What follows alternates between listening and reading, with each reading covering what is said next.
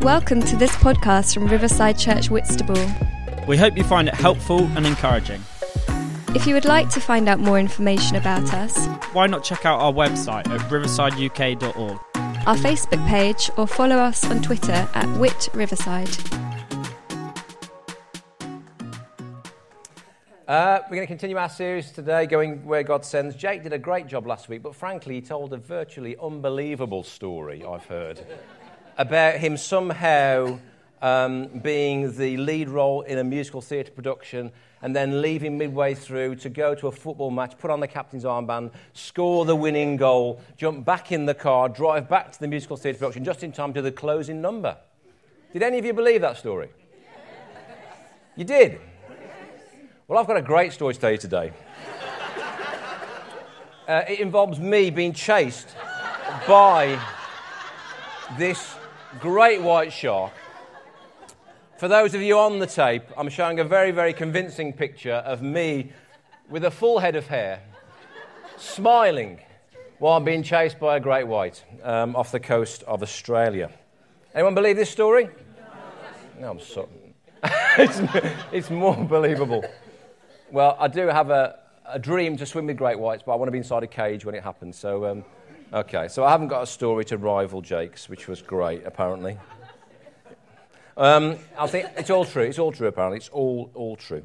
Let's get back to our, our, our focus, which is this passage in Matthew 28. We're looking at this, um, this commission that Jesus gave his disciples. Tell them to go to all nations and tell people the good news of the gospel. And that's what we focus on with this, this series, uh, Go. Today I want to focus on this, um, this is a very small part of this, of this narrative, all nations. All nations is what Jesus spoke to his disciples about. And the word there is a word ethnos, and it's the word that we get ethnicity from. And it means all people groups, all tribes, all types, all countries, all places, all people. And what I take from this is the great encouragement that the gospel works anywhere. The gospel works with any people. I've had the opportunity to travel to different parts of the world uh, to do different things. I've been to the Middle East, I've been to Indonesia, I've been to America, I've been to Africa, I've been to Switzerland, I've been to various different places with the gospel. And the gospel works in all those different. Now, you can't cough in stereo because that's going to really be. Can you sync your cough in? Yeah. Um, so the gospel works in all those different environments, all those different ethnos. The gospel works. The good news works wherever you are on the planet. I want to talk today about how we're called to reach all nations. We're called to take the good news of Jesus to all ethnos. And I want to start with a, with a bit of a, a graph for you. So, again, let's think, think about this for a second. On the, on the bottom axis here, we've got near to far. And we can think about that in terms of geography. People who are close to us geographically, who live close to us, and people who live further away. And on the y axis, the vertical axis, we've got how close people are in terms of how like us they are. Okay? We tend to get on with PLUs, people like us. Okay? We tend to gravitate towards PLUs. We tend to make friends with PLUs because they, they can be often the easiest people to build relationship with. But lots of people are, are not like us. They can be different from us for a whole variety of reasons, different in terms of their cultural background, their socio-economic uh, circumstance, their beliefs, their value, their culture. So we can have people who are near to us and people who are far from us. And I want to talk about some different groups today of people that sit in these different places. So the first one I want to talk about is that one. People who are near to us geographically and also like us. These are our neighbours, these are our people that we connect with, maybe their family members, their friends. They're often the people we find the easiest to get on with and connect with. Okay? Then we have another group of people who are people who are close to us geographically, but they're not like us. They're different to us for a whole variety of reasons. They might have different culture, different, different background, different. All sorts of things can separate them from us. Now, when I say us, I'm not saying us. I'm saying me and I'm saying you, okay? We are not one sort of lump in this building today. The great thing about the church is we're all different. We're all, we're all different from each other. And so when I say, say me in this graph, think about yourself. People who are like me and people who are not like me. People who are near to me and people who are far from me. And then we've got people over here, people who are, are like us but are further away from us geographically. And then you've guessed it, we've got the last group, people who are not like us and geographically are further away from us. So, of all these people groups, which people group do you think it's easiest to tell about Jesus? Yeah, this group in the bottom corner, the people that are near to us and people that are like us, people actually maybe have similar interests or similar background. It, these are the people that we can find it easiest to connect with in terms of the gospel. And historically, when revivals have broken out in different parts of the country, in this country, uh, in, in, the UK, and, and geographically across the world, it tends to go through relational networks. The gospel tends to spread through friendships and neighborhoods and people that connect with each other on a regular basis. And that's the first group of people I want to talk about today. These are the people that we have, we rub shoulders with. These are the people that we tend to connect with often. And that's, and that's a positive environment for the good news, the gospel, to flow along these relational networks. You tend to have shared experience. Maybe you have similar kind of jobs, similar kind of places that we live. There's a, lot that connects people in this first section. And often these are the people that we develop deep relationships with. We can be honest with. They support us. They can, they can help us and be with us. And there's often a lot of regular contact that happens with people in this particular group. But all that brings some challenges when it comes to actually telling this group of people about Jesus. Because we don't tend to think about Jesus with these people. These people are just our friends, they're our neighbours, they're our family, they're kind of in our lives all the time. And we don't tend to think about Jesus when we talk to them. You might be blessed to have come from a, a Christian family where many of your family members are Christians. That's not the case for me. I know for many of you that's not the case as well. And you might have thought it's difficult to bring Jesus into these close networks and friendships. And sometimes it feels a little bit too close to home. I remember when we moved house in Birmingham, and I thought, great, I've got a chance to kind of reinvent myself. You know, I can be a Christian. I already was a Christian, but I thought, oh, the people have seen me do loads of bad stuff in the previous place, so I can reinvent myself when I move house. Anyone had that idea? You have. I know you have.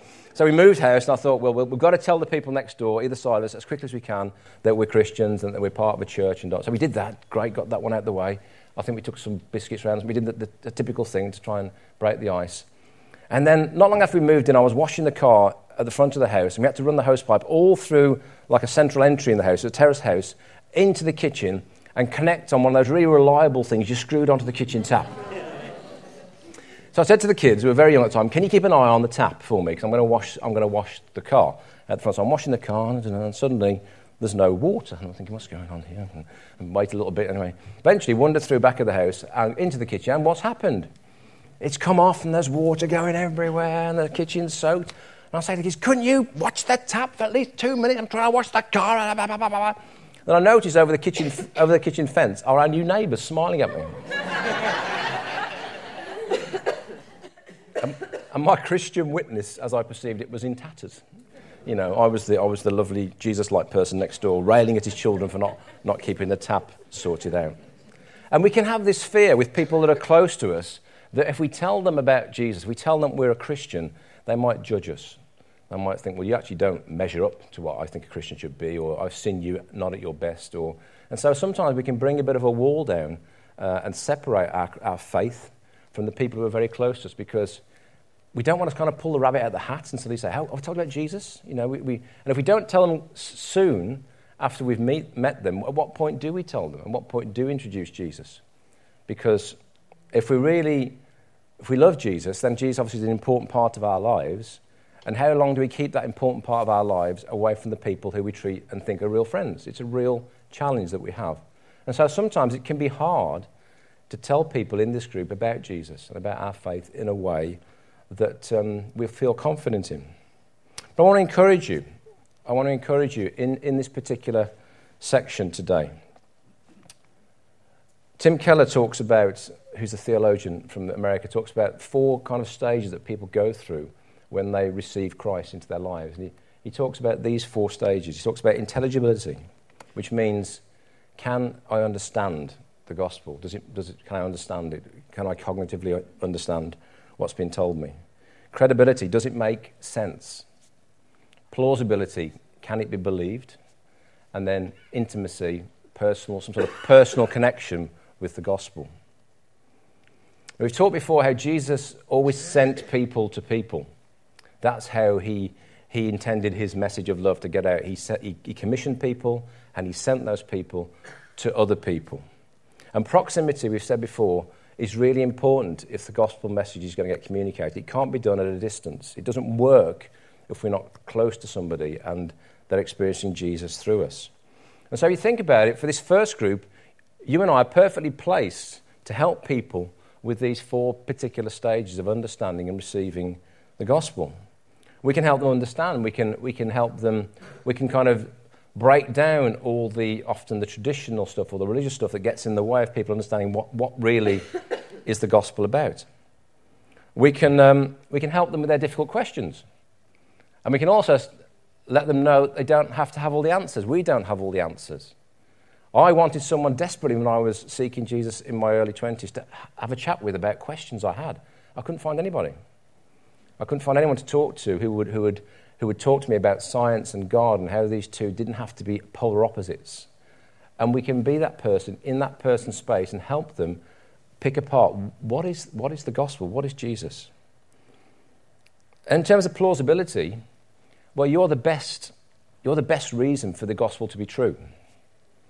The way you live, the choices you make, the fact you come here on a Sunday, the fact you do certain things with your time and your resources, they all help somebody close to you think, actually, there must be something to what they're saying. You make the gospel plausible because of your commitment. You're a witness to it. You, you, you show it to be real. And then, lastly, in terms of intimacy, you can help that person personally connect with God. You're well placed to help them and support them it, as if they want to connect to God. You can be there, right there with them, uh, as an advocate for them. And so, whether you believe it or not, the people closest to you are most likely to get the gospel through you. Okay? Whether you believe it or not, whether you think it can happen or not, the people close to you are most likely to hear about Jesus through you and are most likely to receive God's love through you. And so I really want to encourage you this morning around this first group of people the people that are close to you, the people that are, uh, are like you. You're placed with those people by God so that the gospel can touch them through your life. You don't have to be perfect. You don't have to be this shiny Christian that doesn't ever, you know, shout at the kids or get things wrong or, you know, what if I've heard you swear? Oh my goodness, you know, that's your Christian witness gone forever. No, it's not. It just shows that you're a real person struggling with real things. And that's so powerful in terms of the plausibility of the gospel. So don't overlook those close to you. The devil would love to whisper in your ear, you know, if you, if you talk about Jesus with these people, they're going to ridicule you, they're going to reject you, they're going to judge you. The devil would love you to keep quiet around your friends and your neighbors and the people in your family because he knows you're the most powerful mechanism to bring the gospel to them. And in reality, in my experience, real friends don't ridicule you, they don't judge you, they don't criticize you. They might be, um, they might be interested, they might be a little bit, okay, help me understand. I've got no experience this myself, but I trust you, so therefore tell me about what's going on. Your job is not to convert anybody. Your job is not to convince anybody. Your job is just to be Jesus to them in, in their space, in that friendship, in that relationship. As I said before, Jesus said, be a witness. And a witness just testifies to something that's happened. So all you're doing by being a witness is saying, well, this has happened for me. This is my story. This is how it, it works for me how it works for you might be something different. So we need to get away from this idea that we kind of have to close the deal with people because that's not what Jesus said. He said, Go to all ethnos and tell them about me, show them me, be a witness for me. So that's that first group of people. Let's look at the next group of people now. These are the people that are close to us geographically but are not like us. Increasingly social and ethnic diversity is happening on the earth, isn't it? Globalization is changing the spaces that we live in. I came from Birmingham, a massively multicultural city, you know, every nation probably represented in that city. And it's happening here as well. We're seeing more and more ethnicity and diversity happen in our region. And that can be challenging for us because we struggle when people not like us come close to us. We can be threatened, we can be intimidating, we can be frightened, we can, we can judge, we can do all sorts of things when people not like us come close to us. But people can be not like us for a whole variety of reasons, apart from their ethnic background. They can hold very different beliefs to us, very different views, different standards, different ways of doing life. It brings challenges. Last year we looked at uh, the story of Nathaniel, and uh, when uh, he was told that Jesus had come from Nazareth, he, he, he came out with this, uh, this phrase Can anything good come from Nazareth? And we have this problem with things and people not like us. We have a thing called prejudice. This alters the way we see things, it changes the way we see things. And we have also maybe a perspective that we think is the right perspective. Maybe we even believe it's God's perspective, so therefore it has to be the right perspective. And when we couple our prejudice and our perspective together, it affects our expectation. It, it, affects what we believe can happen or how we believe God can move or God can touch somebody or change something. So when we encounter people who are not like us, we can, we can just take our ignorance along and our prejudice and we can make judgments and we can sort of stand off and we can point the finger. Or we can ask God to show us how He sees them, how He wants us to show His love to them. The world is changing rapidly, and that means many new opportunities for the gospel to be presented in fresh ways, in new ways. There's whole swathes of people now who've got no idea who Jesus is. They've got no idea what church is. They've got no idea what faith is. And there's a massive opportunity to bring Jesus to these people in a fresh and authentic way. And I find that really exciting. Early in the fourth century, uh, Constantine, who was the Roman emperor, got, got uh, saved. He became a Christian. and from that point, the Roman Empire became a Christian empire. And so the state and the church kind of got, got joined together. And uh, you, you no longer had to make a choice to follow Christ, you were just born into being a Christian. That's what happened. Christendom was born. And so what happened was people just were nominal Christians. They, they were just Christian by default, by nation. And the issue with that was that Christianity became very nominal. You no longer had to make this personal choice to follow Christ. You were just a Christian by default and by birth. And Christendom has, I would say, not had a great effect on Christianity. Combining the church and the state some would say has been good. I would say, on the whole, it hasn't been good because it has reduced most people's faith to just a nominal faith, a tick box faith, the kind of faith you tick on a, on a health form. That's the sort of faith that, that kind of Christendom has reduced Christianity to. But now, the church is moving away from the centre back to the margins where it started. And I find this really, really exciting. We're living in a post Christendom age. And so we now have a chance to basically reconnect people with the real Jesus. We can now explain Jesus to people in a way that strips away all the stuff that Christendom brought with it. Our God was a God who started on the margins. He started in a stable, he finished on a cross. He was never supposed to be centre stage with state. And we can introduce people to Jesus in a way now that is fresh and authentic.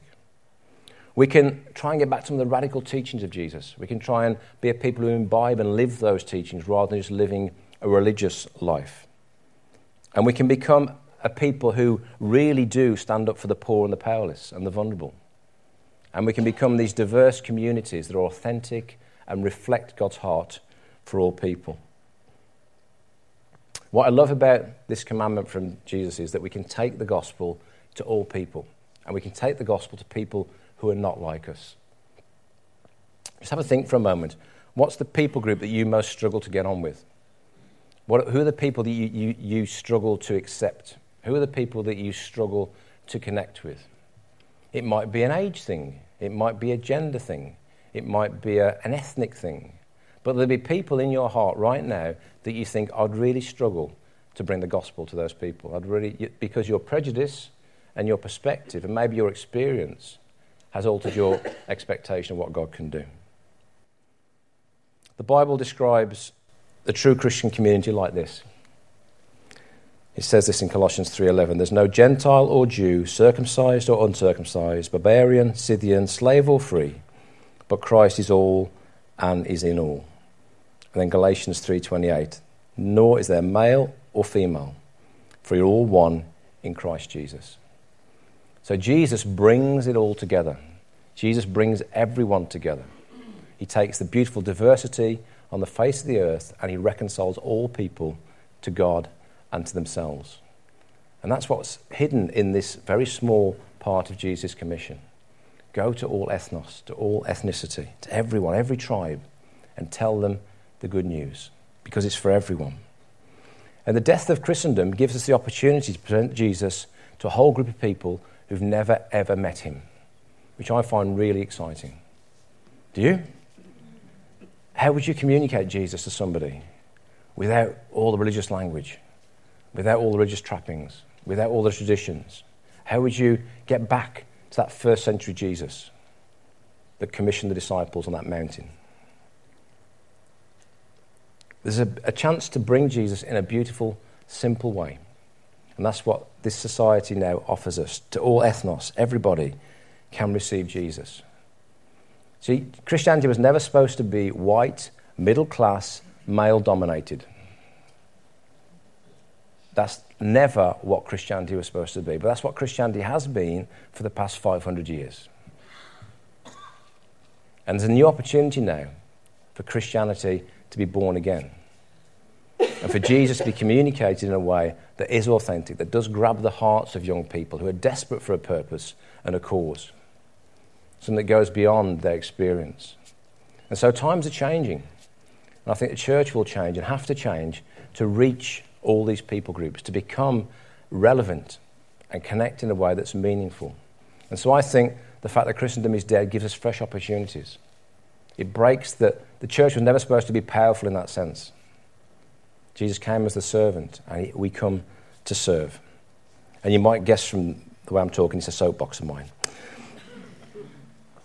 We don't bring people to religion. We don't bring people to guilt. You, you, you now have got to figure out how to communicate the gospel to a whole new range of people who don't feel guilty anymore. Because the church has been very good at making people feel guilty for years and years and years. You've now got a whole society that don't feel guilty anymore. Why should they? But what they are hungry for is something of meaning and something of purpose. So, how do you communicate Jesus to somebody without standing on the back of religious guilt? It's a new opportunity, it's a new day. And I think it's very exciting. Let's look at the next people group people far from us who are like us. Keely and I fell in this group. We were 200 miles away from you uh, when we lived in Birmingham, and God spoke to us, and He sent us down here 200 miles to you in Whitstable. Um, we know that God has a heart for people who are far from us, who are like us, who He wants to connect. We believe there's a whole tribe of people who are still to connect with us at Riverside. We've got a picture on our wall. There it is in our office. And it says, uh, Isaiah 42:12. This is the verse that God gave us when we first came to Whitstable. Let them give glory to the Lord and declare his praise in the coastlands. And that's why we keep talking about coastlands, because we know there's people who are not geographically close to us that God wants to bring and touch and draw into his tribe. There's a cost to reaching those who are not geographically close to us. There's a cost that we have to imbibe if we're going to reach these people. The German pastor Dietrich Bonhoeffer said this He said, If you love community, you will destroy it. If you love people, you will build it. And what he meant by those words were if, if your goal is to maintain a warm, cozy, friendly, limiting group of people, then eventually you will destroy the very community that you love so dear. But if you love people, if you're prepared to go to people and reach people and take God's love to people, then community will come as a natural byproduct of that. Next week on Vision Sunday, we're going to talk more about our vision to see something begin in Herne Bay and our desire to begin to extend our reach along this coastline into Herne Bay because we know there's a community that God's called us to serve in love. And it's going to cost us, guys.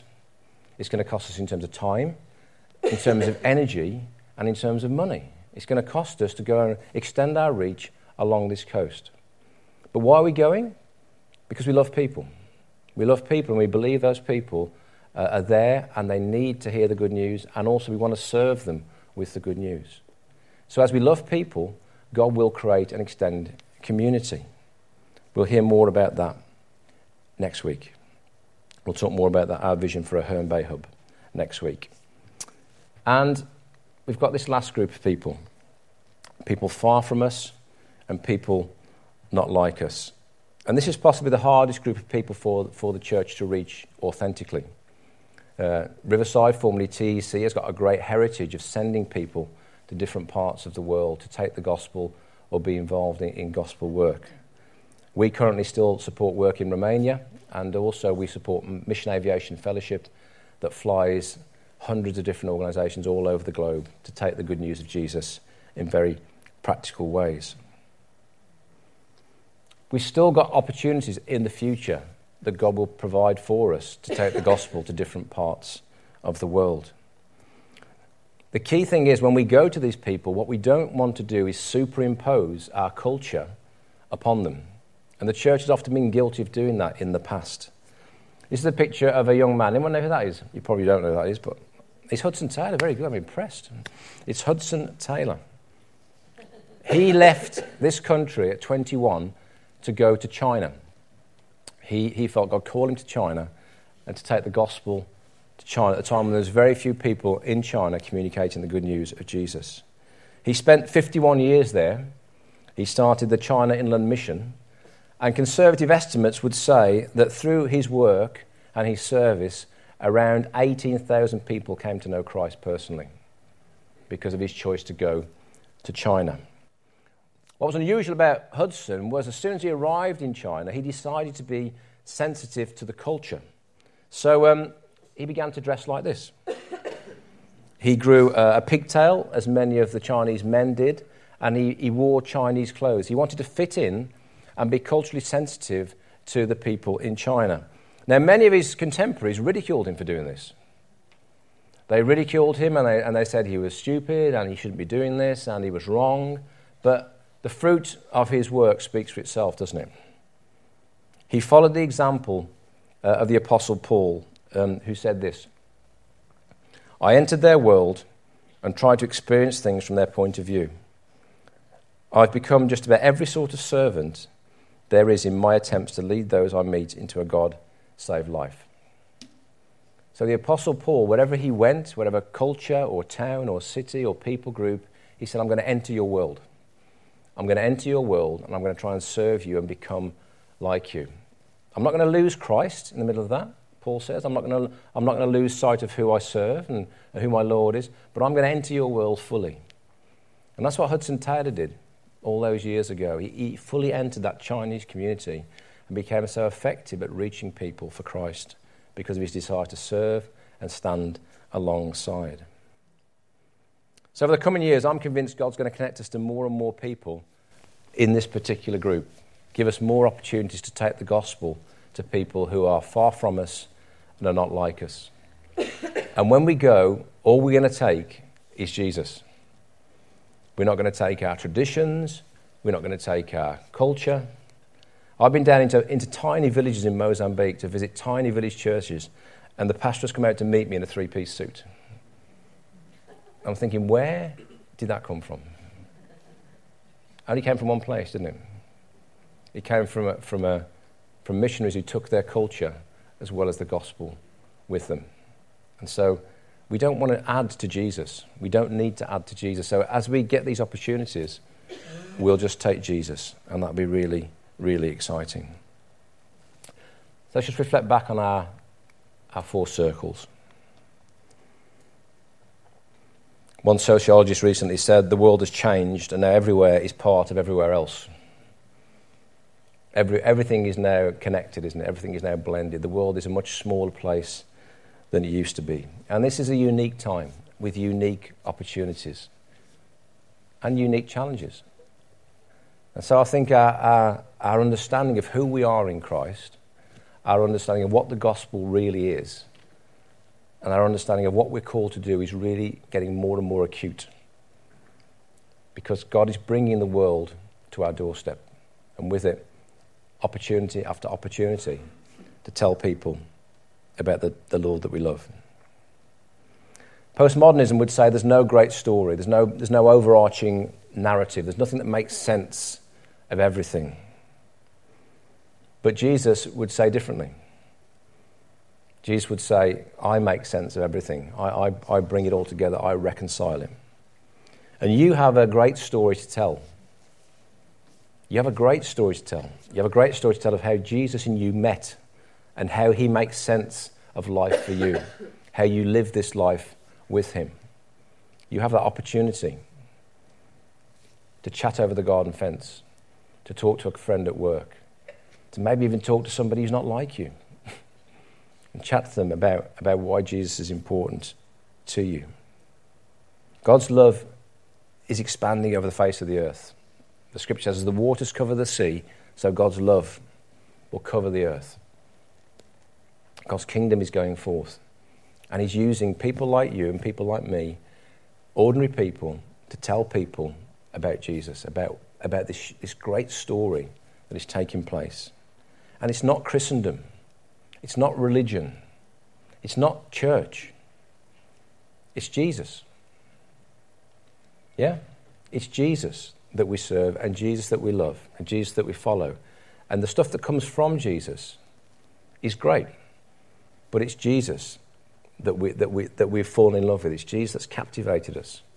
And He's the one that we take when He tells us to go.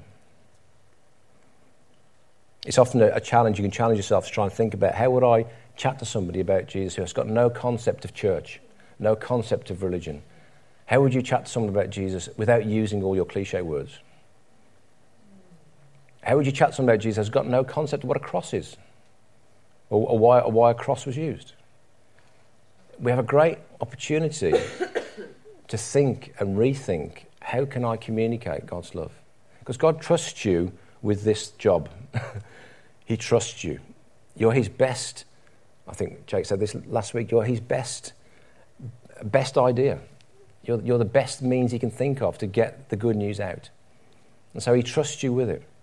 But on our part, we need to think a little bit about what, what does it look like for me to communicate with somebody else? Something that's so important to me.